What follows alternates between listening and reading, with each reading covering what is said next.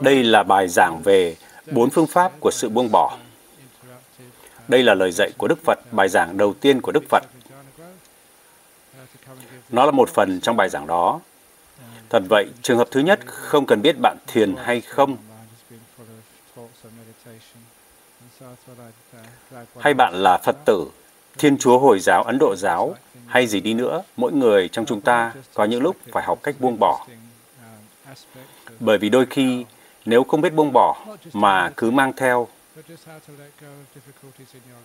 những ký ức xấu trong quá khứ, cảm xúc tồi tệ của hiện tại, sự sợ hãi cho tương lai, không có khả năng buông bỏ chúng, khiến cho ta đau đớn và khổ sở rất nhiều và không phải chỉ có chúng ta đau khổ, mà nó cũng gây ra cho những người phải chịu đựng chúng ta rất nhiều đau đớn và khổ sở và ít ra vì lòng từ bi cho gia đình bạn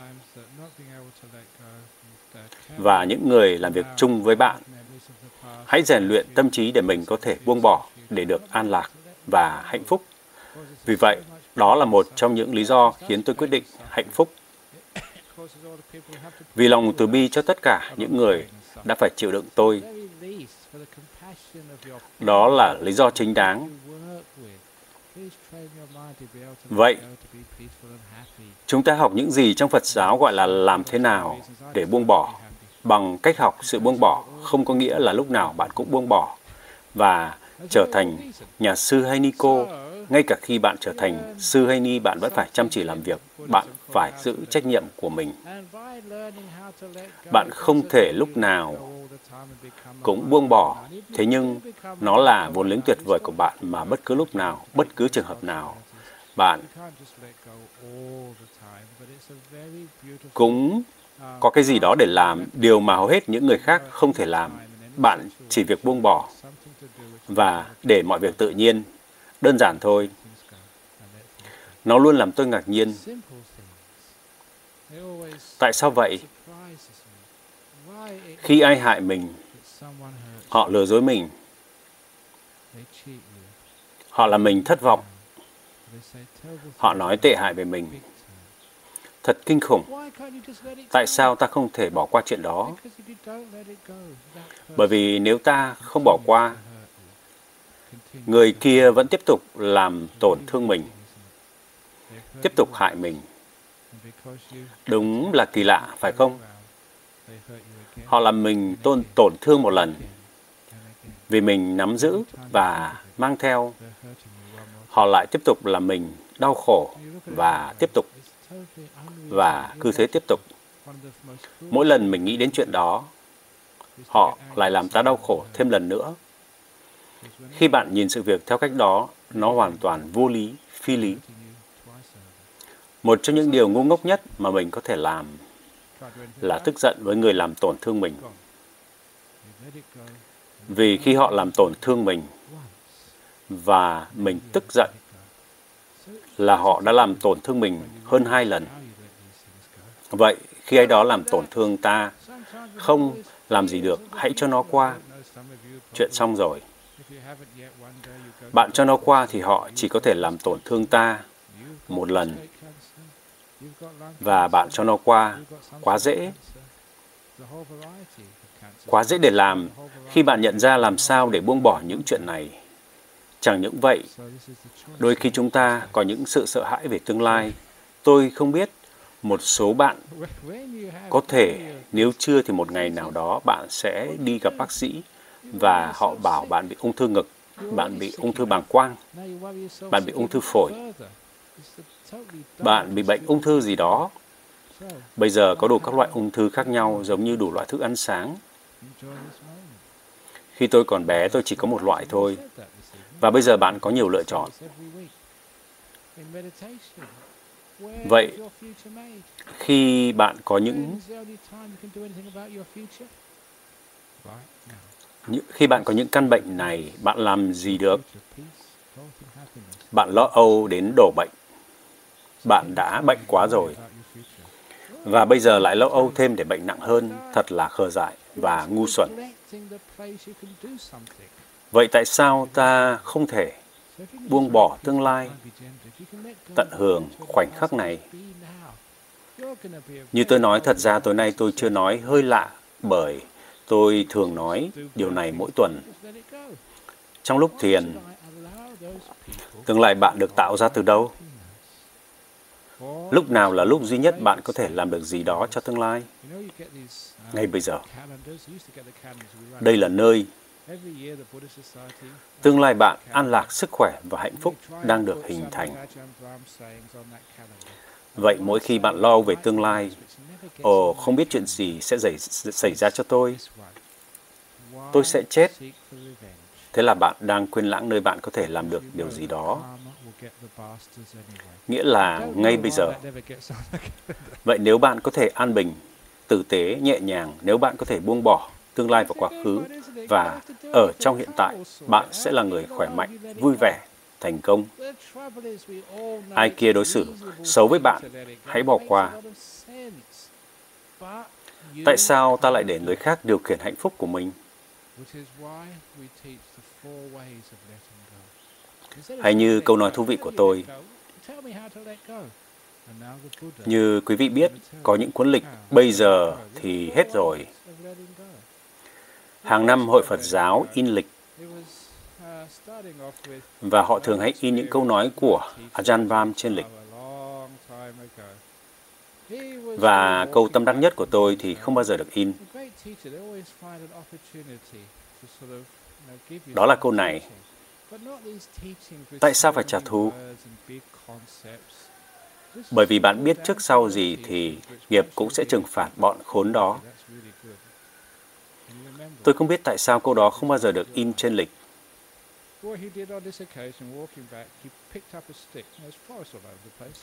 Câu đó rất hay, phải không? Mình chẳng phải làm gì hết, nghiệp quả sẽ giải quyết. Mặc kệ nó, bỏ nó đi.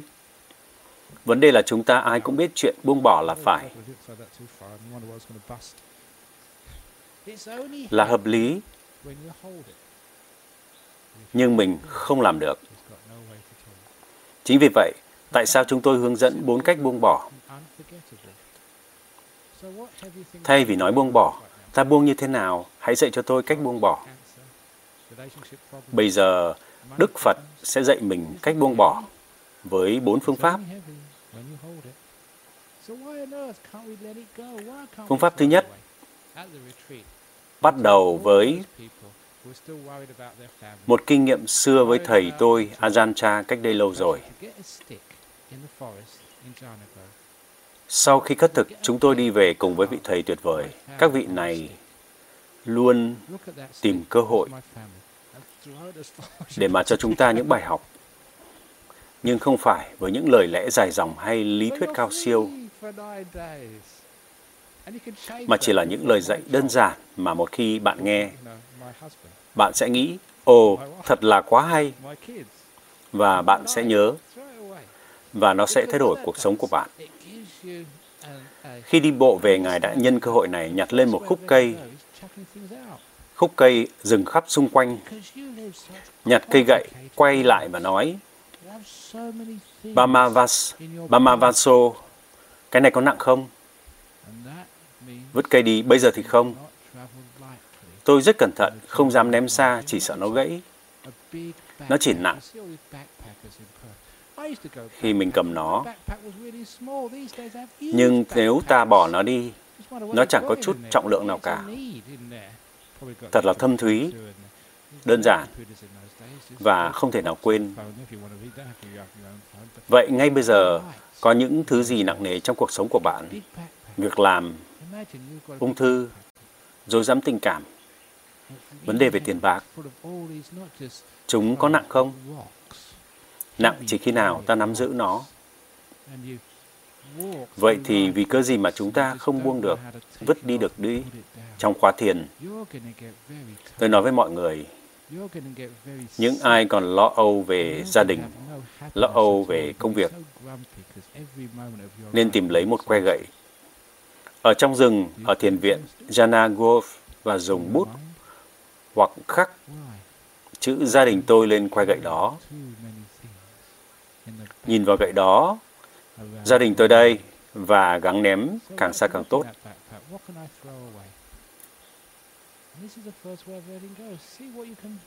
Xong, bạn được tự do trong 9 ngày.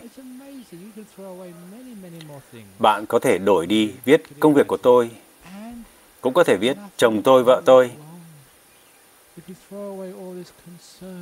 con tôi, đời tôi và ném nó đi. Bởi vì làm chuyện đó, nó sẽ cho mình sự hiểu biết. Cách thứ nhất của việc buông bỏ là quăng đi mọi thứ. Bởi vì các bạn sống cuộc sống phức tạp. Bạn có quá nhiều thứ trong giỏ.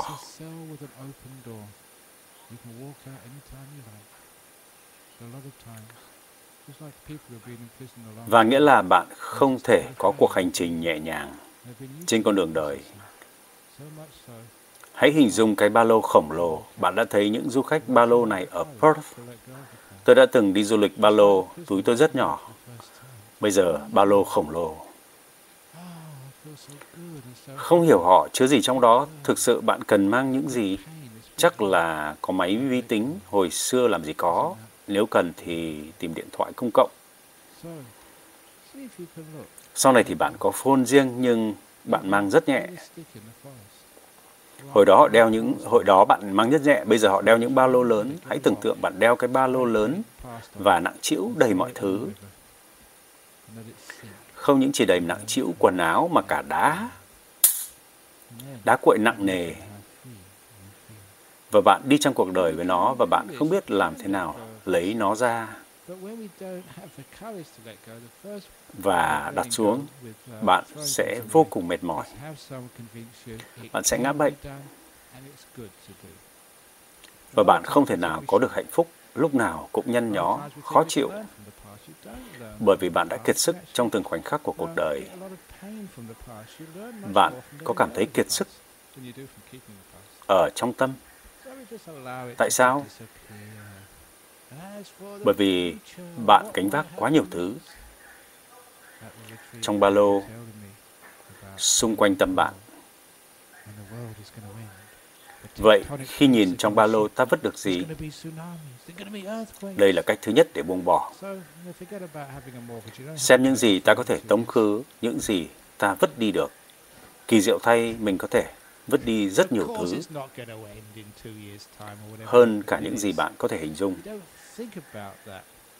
và chẳng có gì trục trặc cả. Nếu ta vẫn đi lo âu phiền muộn về tương lai và quá khứ, thật ra chẳng có gì sai. Đó là tảng đá lớn đầu tiên lấy ra khỏi ba lô của bạn và vứt nó đi. Tôi không biết gì về quá khứ của bạn. Quá khứ đó có tốt chăng? Hay là xấu? Tôi không hề biết vì tôi thì đã ném hòn đá của tôi ra từ lâu rồi. Vậy là bạn thoát ra khỏi quá khứ của bạn. Quá khứ là một nhà tù. Nó là căn ngục mở. Bạn có thể bước ra bất cứ lúc nào. Nhưng đa phần giống như những người đã ở trong tù quá lâu. Họ cảm thấy chút sợ hãi khi rời nhà tù. Họ quen thuộc với phòng lao đó. Đến mức rất khó mà cất bước đi ra. Nhưng một khi họ có can đảm để buông bỏ quá khứ, giống như tù nhân bước ra khỏi tù lần đầu, và thế là tự do. Tôi cảm thấy sung sướng và hạnh phúc quá, gánh nặng lớn này. Nỗi đau chịu nặng tảng đá to kia, tôi đã buông bỏ. Chẳng phải là tuyệt vời sao? Vậy hãy xem nếu bạn có thể nhìn vào quá khứ của bạn. Hãy tìm nhặt cây gậy trong rừng, viết quá khứ của tôi trên đó và hãy ném nó thật xa.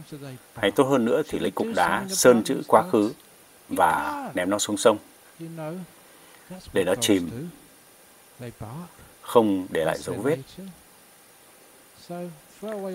Và sau đó tưởng tượng cảm giác tự do của bạn.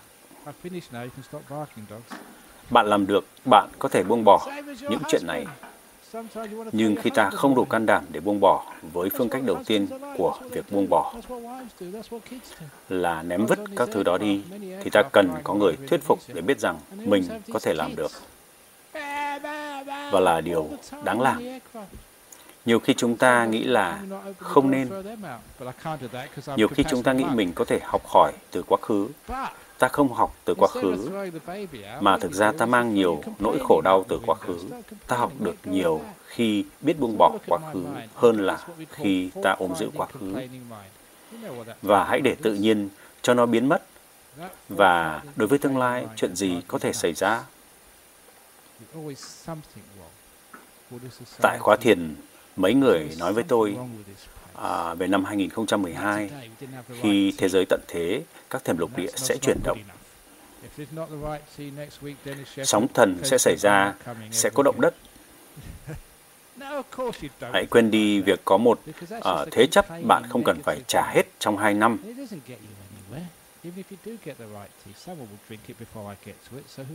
Dĩ nhiên chuyện không thể xảy ra trong hai năm tới hay chẳng biết khi nào.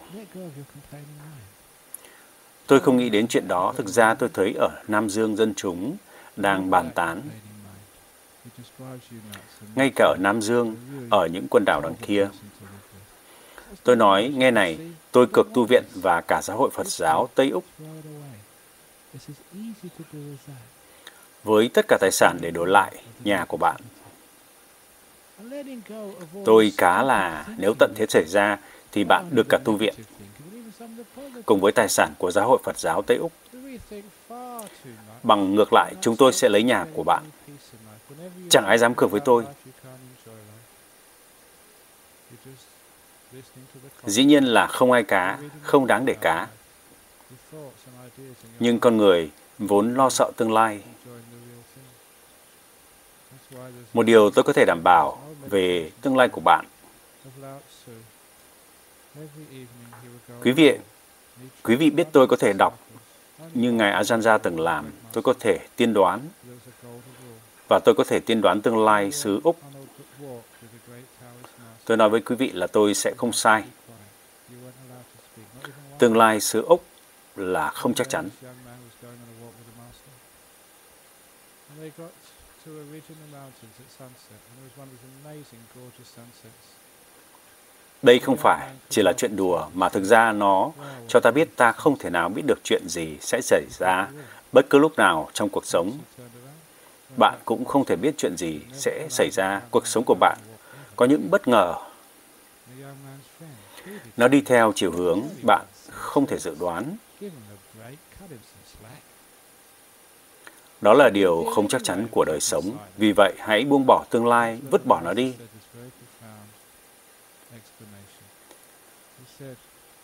Vậy những gì chúng ta làm là chúng ta buông bỏ bằng cách vứt bỏ các thứ, xem mình thải được gì, xem những gì không cần thiết cho cuộc hành trình.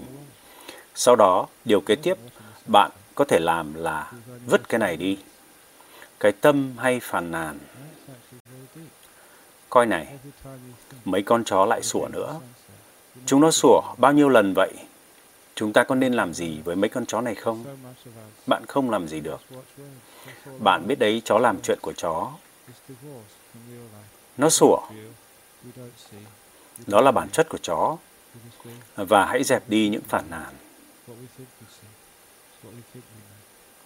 Tôi nói xong rồi, mấy chú chó có thể ngừng sủa. Giống như chồng quý vị. Đôi lúc bạn muốn vứt bỏ ông chồng bạn. Nhưng mấy ông chồng là vậy. Đó là những gì họ làm, đó là những gì các bà vợ làm, đó là những gì trẻ con làm. Tôi đã đi máy bay trong nhiều chuyến bay khắp Nam Dương. Và lúc nào cũng có trẻ con. Ba ba ba ba, không ngừng trong máy bay. Đôi lúc tôi nghĩ sao mình không mở cửa tống tụi nó ra, nhưng tôi đâu làm được chuyện đó. Vì tôi là một nhà sư từ bi. Nhưng thay vì ném đứa nhỏ ra, chuyện phải làm là ném sự phàn nàn. Qua cửa sổ, đừng lâu bầu nữa, buông bỏ điều đó. Khi tôi nhìn lại tâm tôi, có cái mà chúng ta gọi là tìm lỗi, phản nàn. Bạn biết loại tâm đó mà. Tánh hay tìm lỗi phản nàn có thể làm mình điên lên được. Lúc nào cũng thấy có chuyện gì đó không đúng. Hội Phật giáo luôn có điều gì đó không ổn với chỗ này. Chẳng hạn hôm nay tôi không có đúng loại trà để dùng. Và vậy là không được. Này ông Dennis Shepard, tuần sau mà không có đúng thứ trà, tôi sẽ không bao giờ đến nữa. Không, dĩ nhiên bạn không nghĩ như vậy. Đó chỉ là sự than phiền của tâm tiêu cực và nó chẳng đưa mình tới đâu, ngay cả khi nó có đưa người khác cũng sẽ uống trước khi tôi được. Vậy quan tâm làm gì?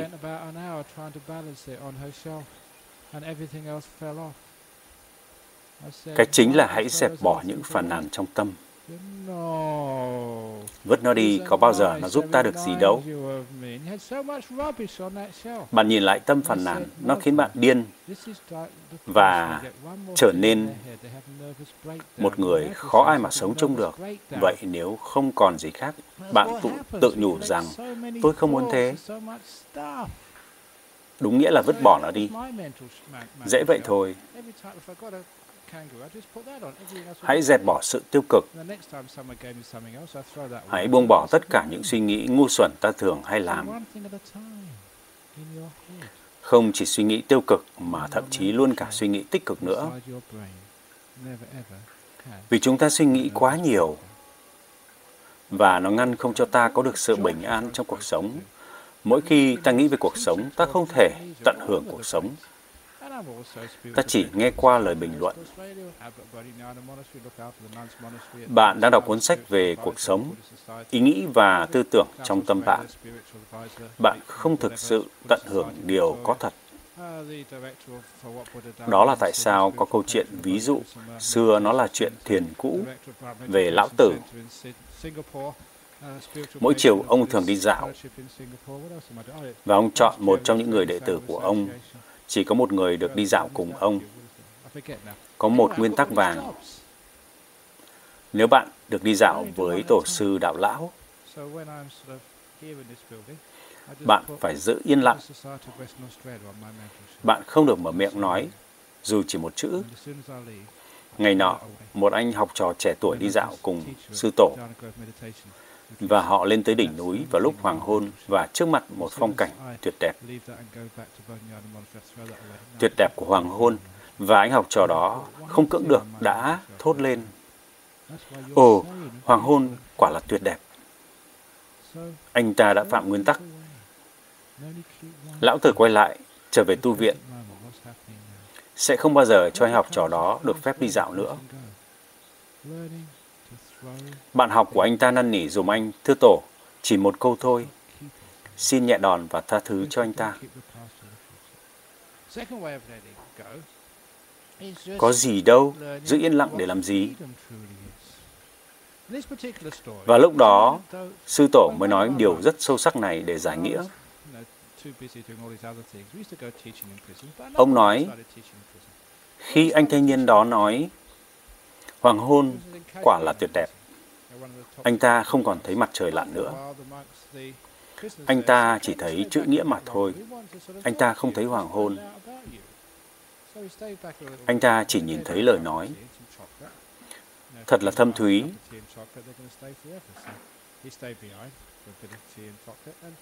Mỗi lần bạn nghĩ mặt trời lặn tuyệt đẹp, bạn đâu còn chiêm ngưỡng nữa.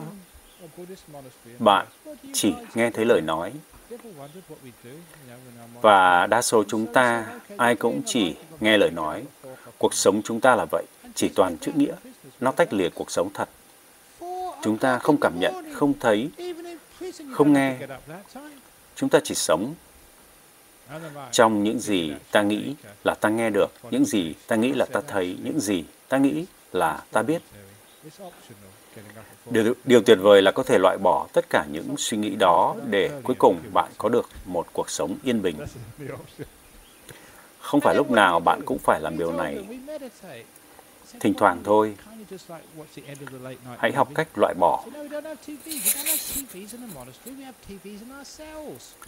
Tôi kể câu chuyện này đã lâu. về cái kệ ở nhà mẹ tôi. Bà là người Anh bà già rồi và đang sống ở viện dưỡng lão.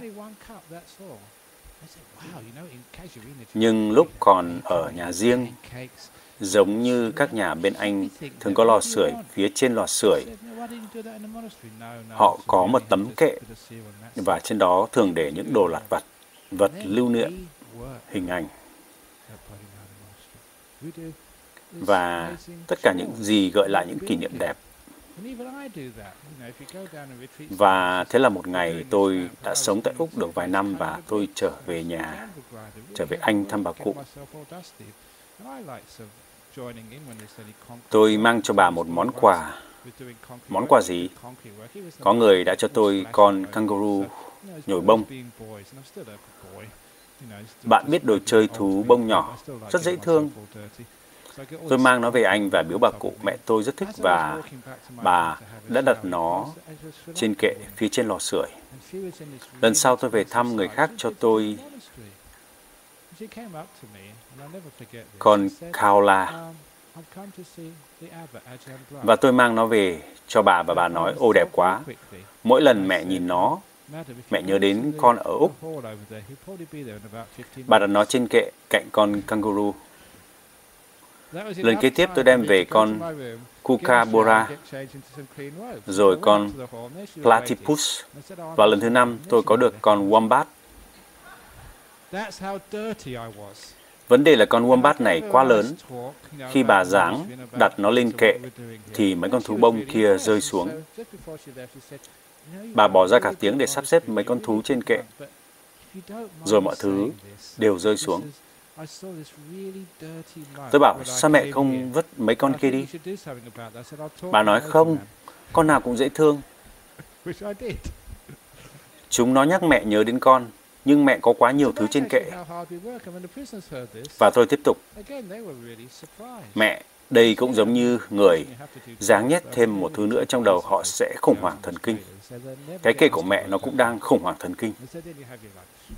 Đó là những gì xảy ra. Ta gom giữ quá nhiều suy nghĩ và rất nhiều các thứ khác. Cho nên nếu là kệ của tôi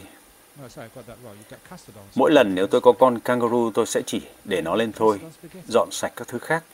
Lần tới, ai cho thứ nào khác tôi sẽ bỏ cái cũ đi và thay bằng vật mới. Vậy mỗi lần chỉ một thứ trong đầu mình. Và kệ đỡ trong não bạn sẽ không bao giờ bị suy sụp thần kinh. Đó là những gì tôi luôn làm. Tôi có đủ thứ việc mà tôi phải làm. Và tôi vừa xong chuyến giảng dạy ở Nam Dương, khắp mọi nơi. Và tôi cũng là giám đốc tinh thần Hội Phật giáo Tây Úc trụ trì tu viện Bodhiyana. Trông coi ni viện tại Dhammasara, cố vấn tinh thần cho Hội Phật giáo vùng. Nam Úc, cố vấn tinh thần hoặc bảo trợ hoặc gì đó cho Hội Phật giáo tại Victoria. Giám đốc chùa Wat Buddha Dhamma ở Sydney, bảo trợ tinh thần Bodhikusuma. Thiền viện, giám đốc trung tâm giáo dục Brahm ở Singapore người bảo trợ tinh thần hội bằng hữu Phật giáo ở Singapore. Tôi còn làm gì nữa?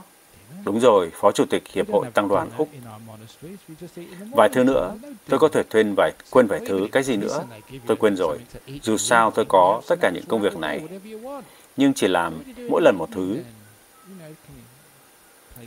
Vậy, khi tôi ở chỗ này, tôi chỉ để Hội Phật giáo Tây Úc trên kệ sửa của tôi. Và chỉ vậy thôi. Và ngay khi rời đây, tôi quăng nó đi. Và sau đó tôi chỉ là thầy dạy tại trung tâm thiền Jana Grove. Và đó là thứ duy nhất trên kệ sửa của tôi. Và ngay khi tôi rời chỗ đó và trở về tu viện Bodhiana, tôi lại bỏ nó đi và bây giờ là trụ trì của tu viện Bodhiana. Tôi chỉ đặt mỗi lần một thứ trên kệ. Đó là tại sao bạn lành mạnh bình an và hạnh phúc. Vậy, vứt bỏ mọi thứ đi và chỉ giữ một thứ. giây phút hiện tại, những gì xảy ra bây giờ. Đó là bước đầu của sự buông bỏ. Học tập để vứt bỏ các thứ và ngừng tích trữ quá nhiều, nhất là không nắm giữ quá khứ hoặc tương lai. Cách thứ hai của việc buông bỏ chỉ là học để biết tự do thực sự là gì. Và câu chuyện đặc biệt này là một giai thoại. Khi một vị sư của tu viện, khi tôi quá bận rộn công việc, chúng tôi vẫn thường vào giảng dạy trong tù. Một sư khác đến dạy trong tù. Khi sư bắt đầu vào dạy trong tù, đây là nhà tù Casuarina, một trong những nhà tù được canh giữ nghiêm ngặt nhất. Sau một thời gian, những tù nhân ở đó nói sư có thể ở lại thêm chút, chúng tôi muốn nói chuyện, tìm hiểu thêm về sư. Và vị sư này đã ở lại, họ mời thầy dùng trà và sô-cô-la. Nếu quý vị mời nhà sư ở lại dùng trà và sô-cô-la, họ sẽ ở lại mãi không về. Cho nên sư ấy ngồi lại dùng trà và sô-cô-la. Họ bắt đầu hỏi sư về đời sống. Trong tu viện Phật giáo ở phương Tây, vậy mấy sư làm gì? Có bao giờ quý vị thắc mắc chúng tôi làm gì trong tu viện không? Vị sư trả lời, à, chuyện hàng ngày của một nhà sư, chúng tôi thức lúc 4 giờ sáng. Khi nghe vậy, các tù nhân đều thất kinh. 4 giờ sáng? Ngay trong tù, tụi tôi cũng không phải thức dậy sớm như vậy. Và vị sư này đã thực sự cho biết, sư nói, thực ra đó là tự nguyện. Không bắt buộc thức lúc 4 giờ sáng. Chuyện đó đúng. Không bắt buộc, bạn luôn có thể thức sớm hơn nếu bạn muốn. Tùy ý chọn. Và sau đó sư làm gì? Và sư nói với họ, chúng tôi hành thiền. Họ nói các thầy có được xem uh, phim vào lúc tối không? Sư trả lời không, chúng tôi không có tivi. Mấy sư không có tivi trong tu viện à? Ngay chúng tôi còn có tivi trong phòng giam. Thật quá tệ. Rồi sau đó sư làm gì? Sư ăn sáng. Chúng tôi có bữa ăn sáng ở tu viện, thông thường ăn một chén ngũ cốc và chỉ vậy thôi. Hay có người ăn mì, nhưng chỉ một chén thôi. Họ nói, ồ, sư biết ở trại tù Casuarina chúng tôi có thịt ba dọi hun khói, bánh chiên, ngũ cốc, món gì cũng có, muốn gì cũng được.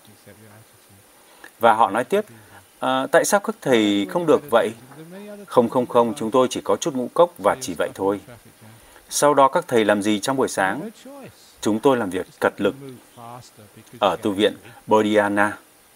Các bạn biết đấy, chúng tôi làm đủ mọi việc như xây cất. Và ngay cả tôi nữa, nếu bạn đến trung tâm thiền, chúng tôi đang làm một con dốc và chúng tôi đã dành hai ngày để cắt gạch cái máy cưa khổng lồ, việc rất là nặng nhọc, người tôi lấm bê bút bụi. Tôi thích phụ vào khi có việc dính đến bê tông, nói chuyện về bê tông. Khi bạn làm việc với bê tông, ngay cả sư, bạn sẽ bị lấm lem cả người. Quý vị à, biết tính tình của bọn con trai mà.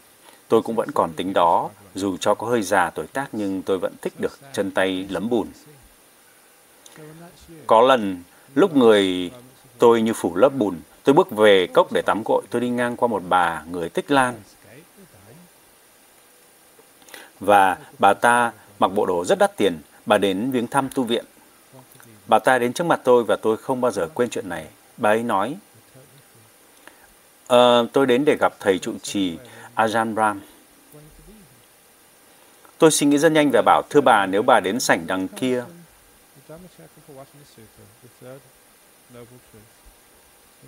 vị trụ trì sẽ đến gặp bà trong khoảng 15 phút nữa.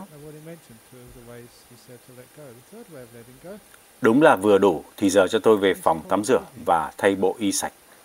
Xong rồi tôi bước ra tránh điện và thấy bà ta đang đợi. Và tôi nói tôi là Ajahn Brahm, quý vị biết bà ấy không nhận ra tôi. Như thế mới biết tôi bẩn đến như thế nào. Tôi nói chuyện vui vẻ với bà, nói về tu viện, về Phật Pháp, những công việc đang làm và đã gây ấn tượng với bà. Trước khi Rời bà nói, Thưa sư, sư có một tu viện trang nghiêm và sư là người đức hạnh. Nhưng mong sư không phiền con nói ra điều này. Ban nãy lúc đến con đã thấy một vị sư rất lem luốc. Và con nghĩ thầy nên khuyên răn về chuyện này. Tôi nói thưa bà, lát nữa tôi sẽ nói với thầy đó. Và tôi đã làm. Thực sự là chúng tôi làm việc cực nhọc như thế khi những người tù nghe vậy. Họ vô cùng ngạc nhiên. Bởi vì trong tù bạn phải làm việc, nhưng nhà tù Úc khá dễ dàng. Họ nói trong tù họ không thể bắt chúng tôi làm việc cực nhọc như vậy được. Họ hỏi, mấy thầy được ăn trưa chứ? Đúng, chúng tôi có bữa trưa. Nhưng nhiều quý vị đã đến tu viện biết. Chúng tôi ăn bằng bình bát, tất cả mọi thứ trong bình bát. Thật vậy, đôi khi bạn được món cà ri đổ lên trên mì Ý. Xin lỗi tôi lộn, được kem sữa trên mì Ý, đúng vậy. Quý vị đã bao giờ ăn kem sữa trên mì Ý chưa? Tại sao quý vị nói ghê nếu mình chưa bao giờ ăn? Nhưng mà ghê thật, quả là khó nuốt. Đôi khi được kem sữa trên mì Ý, tôi cũng được cà rem trên cà ri. Cà rem sô-cô-la. Vâng, cái này cũng ghê. Như quý vị biết, mình cho tất cả trong bình bát. Và vì tôi là sư cao hạ nên tôi tự lấy đồ ăn vào bình bát và tôi đưa bình bát này cho người khác giữ vì đó là bổn phận của họ. Lúc đó, nếu họ không cẩn thận, họ lắc rung qua rung lại. Lúc tôi bỏ vào bình bát thì đâu ra đấy, đến lúc nhận lại mọi thứ thì lẫn lộn. Nhưng đời là vậy.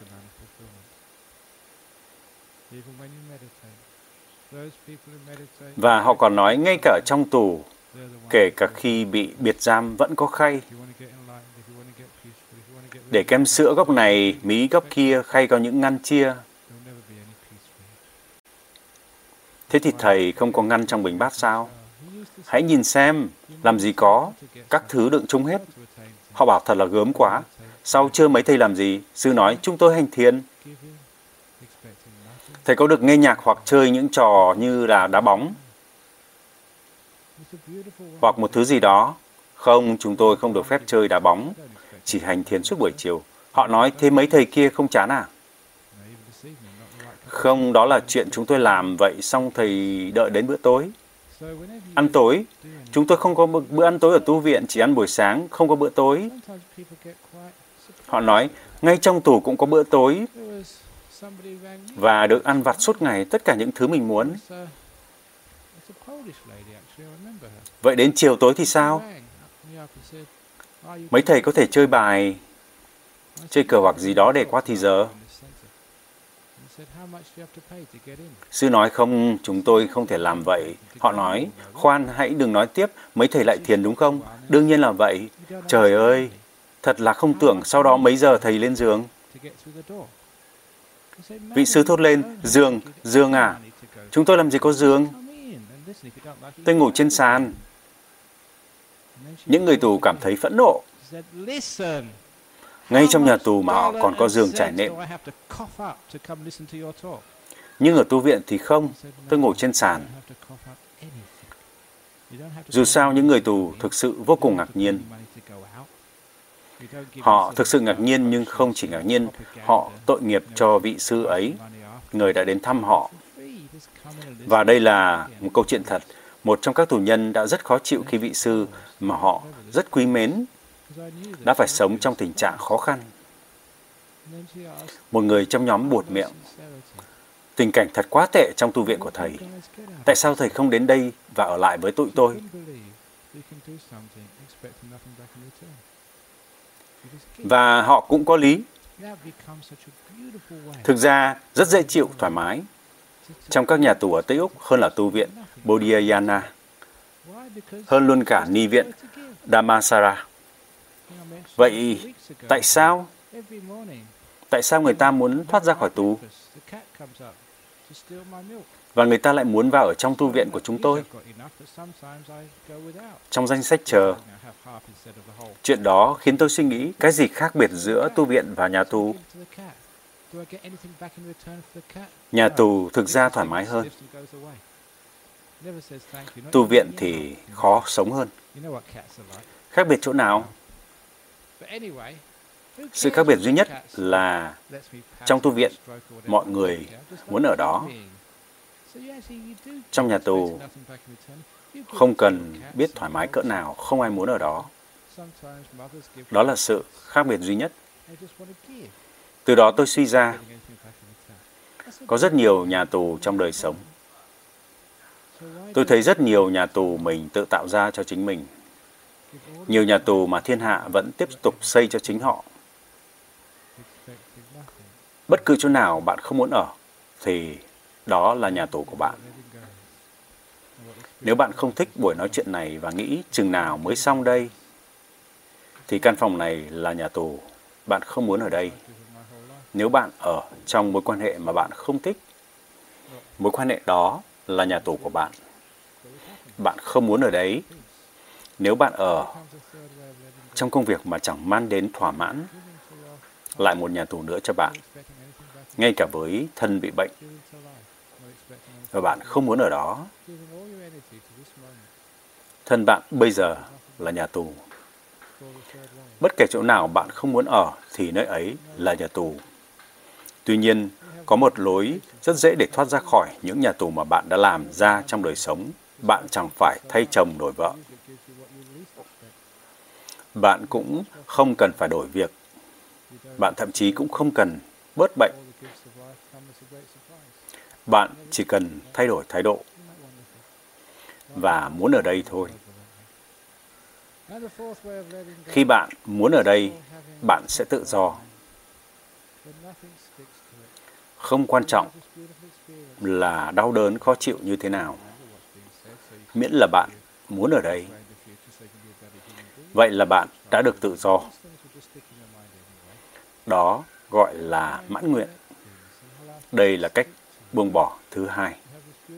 Muốn ở đây. Dù cho chuyện gì xảy ra ở đây, đó là một trong những thái độ tuyệt vời nhất. Đặc biệt là khi bạn đang hành thiền và cả những thời điểm khác trong cuộc sống. Khi bạn hành thiền, không quan trọng là bạn đang trải nghiệm những gì. Bạn có thể dã rượi, buồn ngủ, bồn chồn, suy nghĩ đủ thứ chuyện kỳ cục trong đầu. Nhưng nếu bạn muốn ở đây, bạn sẽ cảm thấy an lạc và tự do. Nhưng nếu bạn muốn ở chỗ nào khác, bạn sẽ luôn cảm thấy căng thẳng và đau khổ. Mẹo hay là bạn không cần thay đổi gì cả, trừ thái độ của bạn và muốn ở đây. Không những khi bạn hành thiền, có nhiều thời điểm khác trong đời sống bạn. Chẳng hạn, khi bạn bị kẹt xe, bạn không có lựa chọn. Nó sẽ không di chuyển nhanh hơn vì bạn bực mình. Vậy khi mình bị kẹt xe, hãy muốn ở đây. Và nếu bạn muốn ở đây, bạn sẽ không căng thẳng chút nào. Bạn cảm thấy hoàn toàn tự do, dễ chịu và thoải mái trong những vụ kẹt xe của cuộc đời bạn. Khi bạn muốn đến chỗ nào khác và không làm được, điều căng thẳng duy nhất là tôi muốn ở chỗ nào khác, tôi không muốn ở đây, giống như trong nhà tù. Nếu bạn muốn ở đây, bạn đã tự do. Đến lúc nào đó, khi bạn hấp hối, bạn bệnh và đau đớn, và tôi từng thấy nhiều người đã chống chọi vào lúc đó, thấy thật buồn và tuyệt vọng. Vậy khi bạn ở những giây phút cuối của cuộc đời, tất cả những gắng sức chống chọi chẳng đưa bạn đi đến đâu, chẳng có lối thoát nào. Bạn đang hấp hối, đừng khiến thân bạn trở thành nhà tù trong giây phút cuối. Ngược lại, hãy muốn ở đây. Nếu bạn muốn ở đây, bạn hoàn toàn tự do. Đó là cách thứ nhì của sự buông bỏ. Muốn được ở đây. Cách thứ ba của sự buông bỏ. Cái này đến từ kinh chuyển luân Pháp Vương, Diệu Đế thứ ba. Đức Phật nói buông bỏ tham ái dẫn đến giác ngộ. Tôi đã trình bày hai cách buông bỏ. Cách thứ ba về buông bỏ được gọi là cho đi. Không phải là sư ban cho bình thường, nhưng ban cho không mong cầu sự đáp lại. Trong sảnh đường này, sảnh được xây đã khá lâu, không có dấu hiệu cho biết ai hiến tặng sảnh đường. Không có tên của những ân nhân, ngay cả trung tâm thiền viện.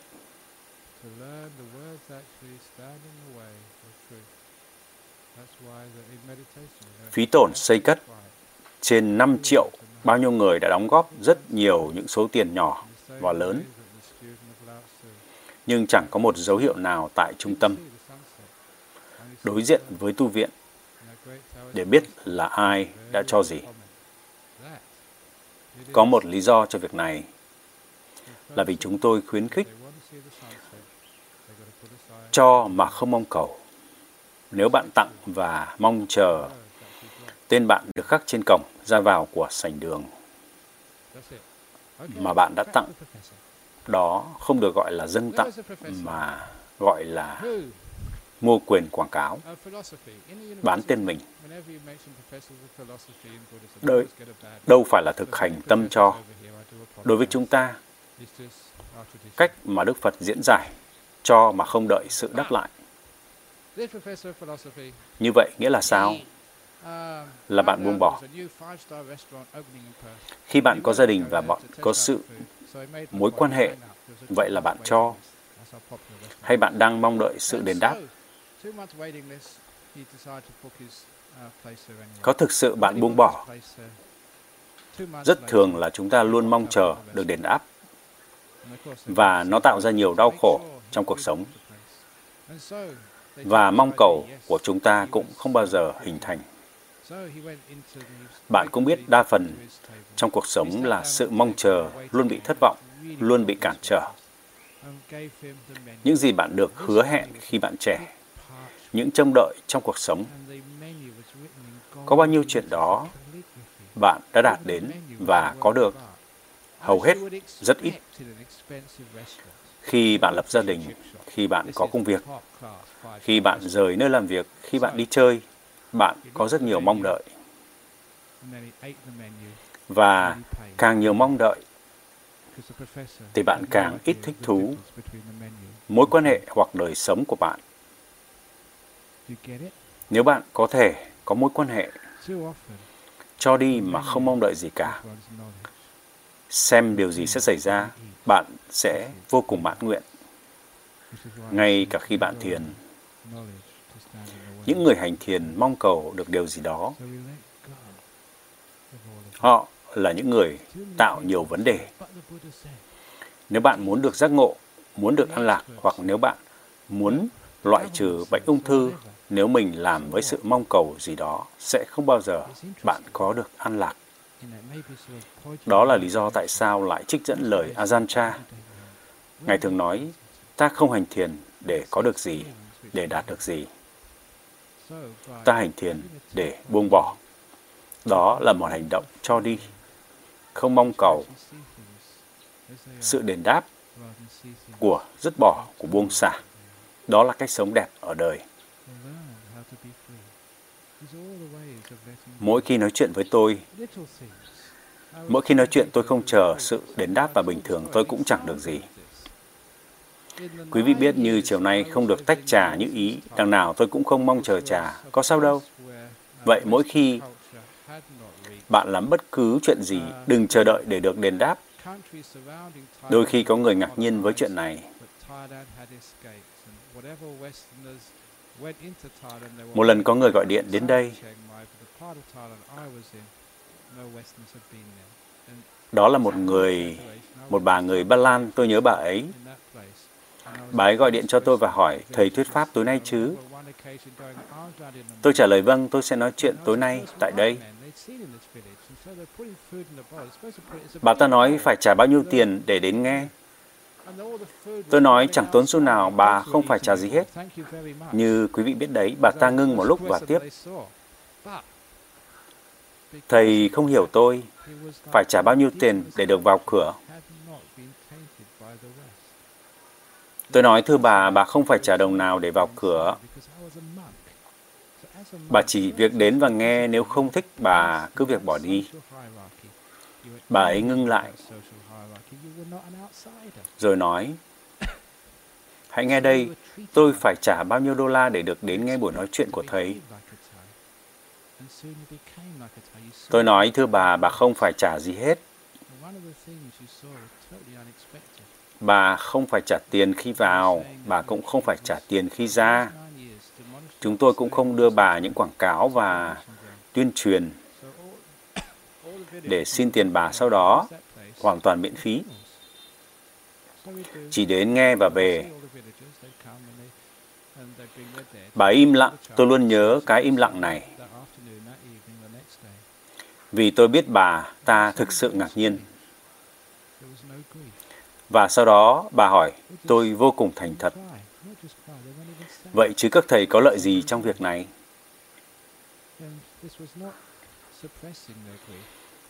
Bà ta không thể tin là mình có thể làm gì đó mà không mong cầu được đền đáp. Mình chỉ cho đi, nó trở thành một cách sống. Rất đẹp. Chỉ cần cho mà tuyệt đối không mong chờ được đền đáp. Tại sao? Vì đó chỉ là niềm vui khi cho. Tôi nhớ tôi có nhắc cách đây vài tuần. Mỗi buổi sáng, lúc tôi ăn sáng, chú mèo thường đến trộm sữa của tôi. Như quý vị biết, thường tôi vẫn có đủ sữa nhưng đôi lúc tôi không có đủ. Ít ra tôi có một nửa thay vì là đủ, như tôi vẫn thường có. Và chú mèo vậy tôi cho chú mèo. Tôi có được đền đáp gì từ con mèo không? Không, nó ngồi liếm láp khịt mũi và bỏ đi. Chẳng bao giờ nói cảm ơn cũng không meo được một tiếng. Quý vị biết giống mèo chứ? Rất cao ngạo. Nhưng dù sao đi nữa, ai cần đến chuyện con mèo có thể cho tôi vỗ về vuốt ve gì không? Tôi không quan tâm. Tôi chỉ thích cho. Thật vậy, bạn cho không mong cầu, bạn cho mèo và chó và những người khác. Đôi lúc các bà mẹ cho con cái, họ chỉ muốn cho. Họ chẳng bao giờ nghĩ đến được đền đáp. Đó là cách buông bỏ tuyệt vời. Vậy tại sao mình không ban tặng cuộc đời? Tất cả sự tử tế, tình thương, năng lượng của bạn cho cuộc đời. Không mong cầu sự đền đáp. Và bạn sẽ hiểu buông xả là thế nào. Và đời sống, tâm linh là gì? Không phải là tôi được hưởng lợi gì trong chuyện này, mà là những gì tôi có thể cho. Và tất nhiên tôi hiến dâng cả cuộc đời cho điều này. Bởi vậy, tôi rất giàu, không phải giàu vật chất, nhưng giàu sự an vui và sức khỏe và bình yên. Đây là cách thứ ba của sự buông bỏ. Hãy cho, hãy cho bạn đời của mình. Hãy cho, đừng mong cầu sự đền đáp. Hãy dâng tặng cho cuộc đời không mong cầu đền đáp. Hãy cho hết năng lực vào giây phút hiện tại. Không mong cầu. Đó gọi là phương pháp thứ ba của sự buông bỏ. Không chờ đợi, không mong cầu. Khi bạn không mong cầu trong cuộc sống, thì cuộc sống trở nên rất thú vị. Bạn không đòi hỏi gì hết. Cuộc đời cho ta quá nhiều. Nó thường cho ta thứ mà ta ít mong chờ nhất. Mình sẽ thích thú hơn. Ta không dự đoán trước được sự việc. Những tặng vật đời sống đến như sự bất ngờ tuyệt vời. Tôi không trông mong chờ chuyện đó, chẳng là tuyệt vời lắm sao? Đời sống trở nên thú vị hơn. Và cách thứ tư của sự buông bỏ được gọi là tâm, không dính, nơi mà không có gì dính bám được. Vậy khi bạn có được trải nghiệm tốt đẹp, đừng dáng ghi chép. Hãy cố gắng và nhớ những gì tôi đang nói để bạn có thể làm như vậy trong tương lai để trở thành người tốt hơn. Bạn không cần cố gắng những thứ này, trước sau gì những thứ này cũng sẽ in đậm trong tâm trí của bạn. Vậy đừng dáng, đừng tích lũy, đừng để mọi chuyện dính mắc vào mình.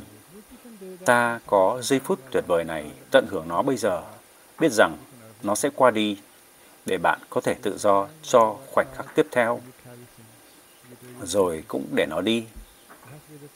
Và tất cả hạnh phúc và bất hạnh của cuộc đời không bao giờ dính mắc với mình. Nghĩa là lúc nào bạn cũng có thể tự do cho khoảnh khắc kế tiếp, không cho phép giây phút đã qua ảnh hưởng đến hiện tại.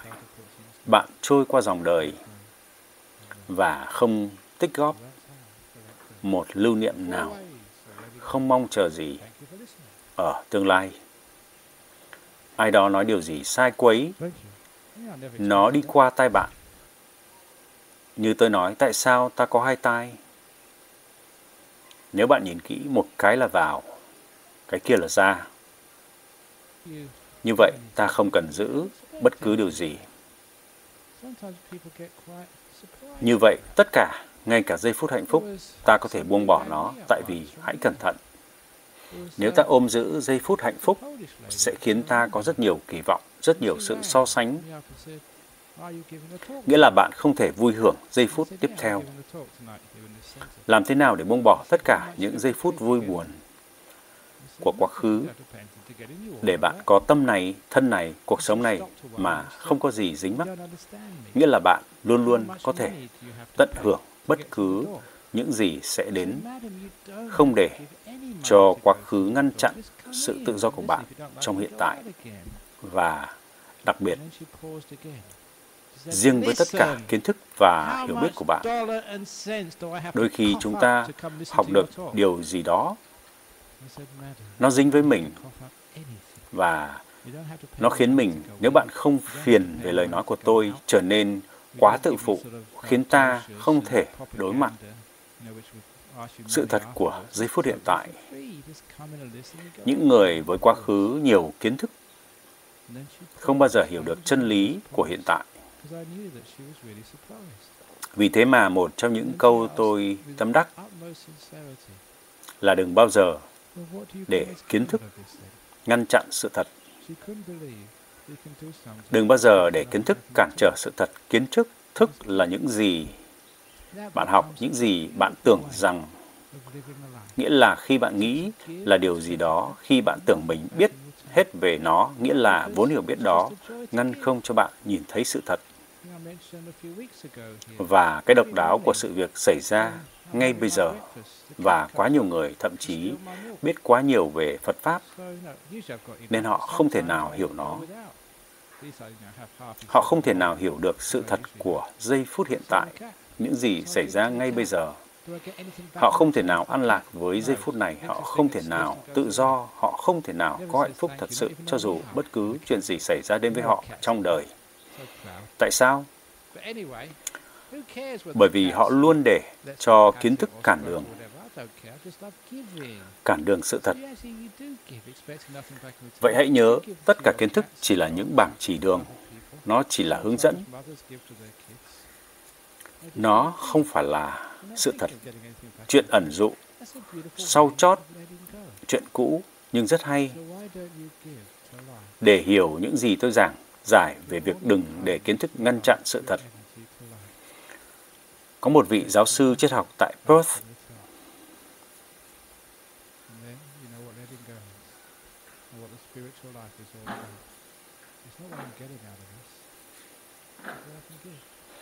Kinh nghiệm rất quan trọng, mình sẽ thấy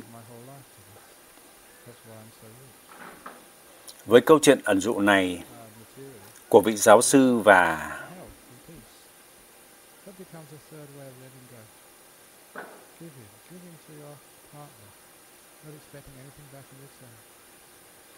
À, kinh nghiệm là quá khứ khi nó được diễn giải từ kiến thức trong quá khứ của bạn. Nói cách khác, bạn lấy kinh nghiệm đó và so sánh nó với thứ khác. Nghĩa là nó bị hạn chế bởi quá khứ.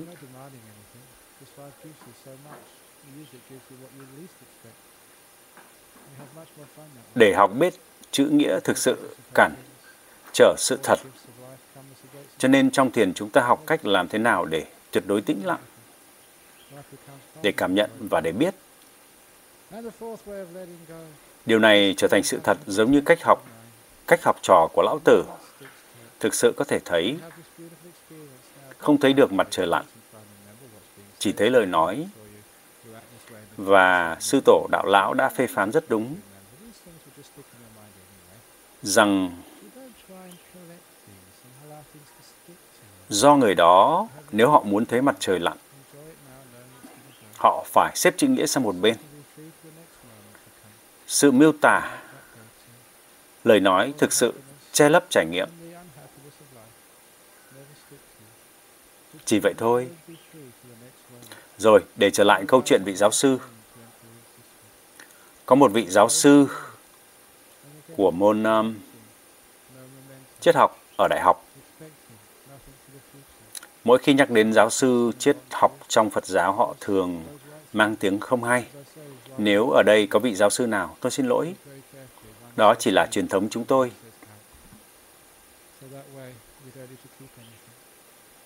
Nhưng vị giáo sư triết học này, ông ta khám phá có một nhà hàng năm sao mới mở tại Perth và ông ta muốn đến để thử. Ông ta gọi đến đặt bàn. Tiệm có lịch chờ hai tháng, thế mới biết nhà hàng đông như thế nào. Và với danh sách chờ hai tháng, ông vẫn quyết định giữ chỗ. Và khi ông ta đặt bàn ở đó, hai tháng sau, ông bước vào nhà hàng. Và đương nhiên họ muốn xem giấy tờ để biết chắc ông có giữ chỗ và rồi họ xem giấy và đúng ông có giữ chỗ. Rồi ông bước vào, người quản lý đưa ông đến bàn, ông ta ngồi xuống và người bồi bàn đến tiếp. Quý vị biết nhân viên ăn mặc rất lịch sự và đưa cho ông thực đơn. Và thực đơn này làm bằng giấy da rất dày và thực đơn được viết bằng thư pháp với mực màu hoàng kim Thực đơn giống như là tác phẩm nghệ thuật như bạn mong đợi ở một nhà hàng đắt tiền. Đây không phải là quán bình dân, đây là nhà hàng cao cấp 5 sao. Ông ta nhìn vào thực đơn và rồi ông ăn thực đơn đó. Xong ông ta trả tiền và ra về. Bởi vì ông giáo sư không có khái niệm về sự khác biệt giữa thực đơn và thức ăn. Quý vị hiểu chưa? Quá thường xuyên. Thực đơn là kiến thức và thức ăn, những gì ta ăn là trải nghiệm. Vì thế tại sao tôi nói đừng bao giờ để cho kiến thức ngăn chặn sự thật. Kiến thức ngăn chặn sự thật. Vậy chúng ta buông bỏ tất cả mọi thứ đó vì quá nhiều người bảo. Nhưng Đức Phật nói, nhưng Chúa Giêsu nói, nhưng các chuyên gia nói, nhưng chính phủ nói hoặc gì gì đi nữa. Thì sao? Điều thú vị là bạn biết đó có thể dường như hướng chỉ là đúng họ nói như vậy nhưng ý của họ là gì? Họ chỉ về hướng nào? Và đó là trải nghiệm bạn có. Vì thế, có được tâm không dính mắc, bạn trở thành cái tâm tự do tuyệt vời. Có thể thấy được, nhìn thấy sự vật như nó là, hơn là thấy sự vật theo như lời người khác. Vì vậy, học cách để có tự do là những phương cách của việc buông bỏ những chuyện nhỏ. Tôi đã kể cho mọi người trong khóa thiền tôi kể câu chuyện À, như thí dụ này, trong 9 năm khi tôi ở Đông Bắc Thái Lan, đây là nơi văn hóa phương Tây chưa lan tới.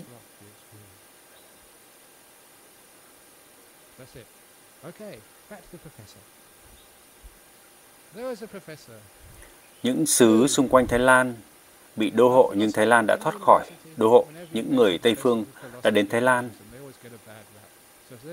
Họ chỉ ở Bangkok, số ít ở Chiang Mai, nhưng vùng tôi ở chưa có người Tây Phương nào đến đó cả. Và đây không phải là phóng đại, tôi ghé đến vài làng trong vùng đó. Và tôi là người Tây Phương đầu tiên mà dân làng nhìn thấy. Tôi nhớ có một dịp khi đi Bình Bát vào buổi sáng và tôi là người da trắng đầu tiên họ thấy trong làng và khi họ đặt thức ăn trong bình bát, một bình bát lớn, nhưng họ mải nhìn tôi. Và thức ăn rơi xuống đất, mấy chú chó ăn sạch. Cảm ơn. Ăn rất nhiều. Vì tôi là người phương Tây đầu tiên họ nhìn thấy, nhưng vì chuyện đó, nó như thể văn hóa bản địa, văn hóa bản địa chưa bị nhuốm màu bởi Tây phương. Và thật thú vị khi quan sát từ bên trong. Vì tôi là sư, vì là sư bạn không như những người khách bạn có chỗ đứng trong hệ thống phân cấp xã hội. Bạn ở trong hệ thống cấp bậc xã hội đó, không phải người ngoài cuộc. Nên bạn được đối xử như người Thái. Họ cho là bạn sẽ xử sự như người Thái. Và chẳng mấy chốc bạn trở thành như người Thái, bạn nhìn mọi sự với cặp mắt Thái. Và một trong những điều tôi thấy hoàn toàn bất ngờ Chuyện tôi vừa kể tại khóa thiền là trong 9 năm tu viện nơi tôi trú, thường xuyên là nơi hỏa táng. Bởi thế tất cả dân làng trong địa phương sử dụng chỗ đó cho đám ma. Nên chúng tôi lo việc. Ma chay chúng tôi thấy tất cả dân làng họ đến mang người chết đến chúng tôi lo việc tụng kinh và những nghi lễ. Chúng tôi gặp họ trưa, chiều, tối, ngày hôm sau. Và có một điều rất lạ. Không có đau buồn. Họ cũng không khóc. Không những không khóc, họ cũng chẳng buồn khi ai đó chết. Không phải họ đè nén đau buồn vì mình gặp họ mỗi ngày. Nó chỉ không có đó. Đó là nền văn hóa mà sự bao, đau buồn vắng mặt. Và cái đó làm tôi sốc. Và tôi đã ở đó 9 năm, chứ không phải là chuyến thăm ngắn ngủi. Và tôi nghĩ rằng chuyện đó là không thể được vì sự giáo dục của tôi cho rằng khi mất người thân yêu mình phải đau buồn. Sự thật của vấn đề này là không có đau buồn. Quý vị có thấy không? Đôi khi mọi người nói chuyện không thể có, nhưng nó lại xảy ra. Bạn có thấy mọi người như thế không? Họ không thể thấy sự thật vì kiến thức của họ. Đừng bao giờ để kiến thức của bạn ngăn cản sự thật.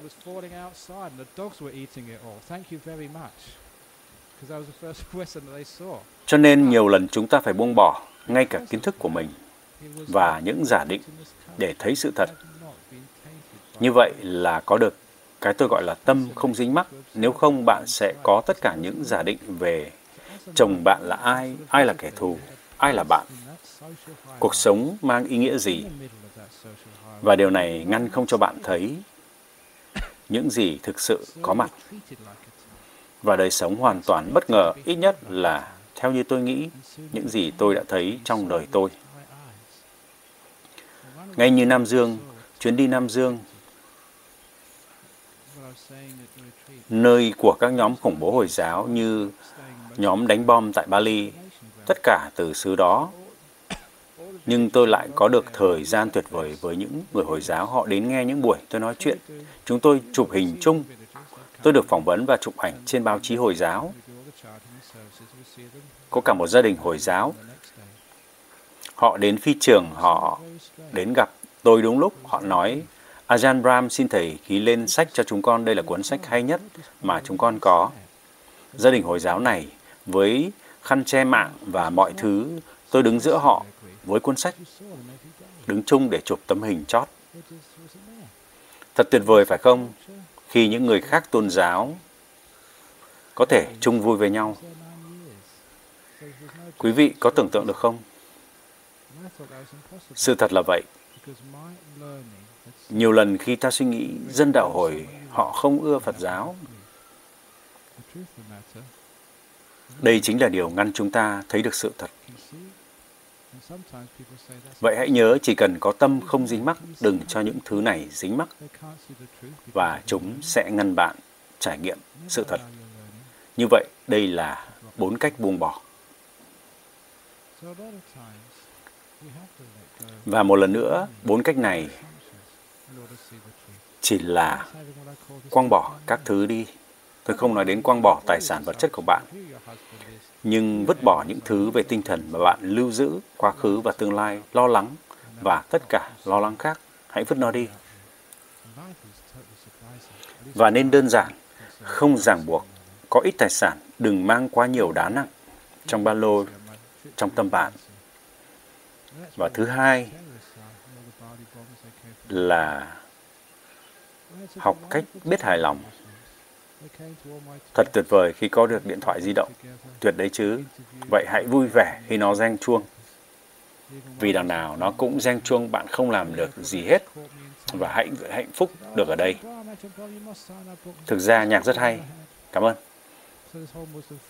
Rất hiếm khi các sư nghe nhạc bạn biết đấy và chúng tôi không được phép nghe. Cho nên thật tuyệt vời, cảm ơn rất nhiều. Vậy hãy hài lòng và hạnh phúc.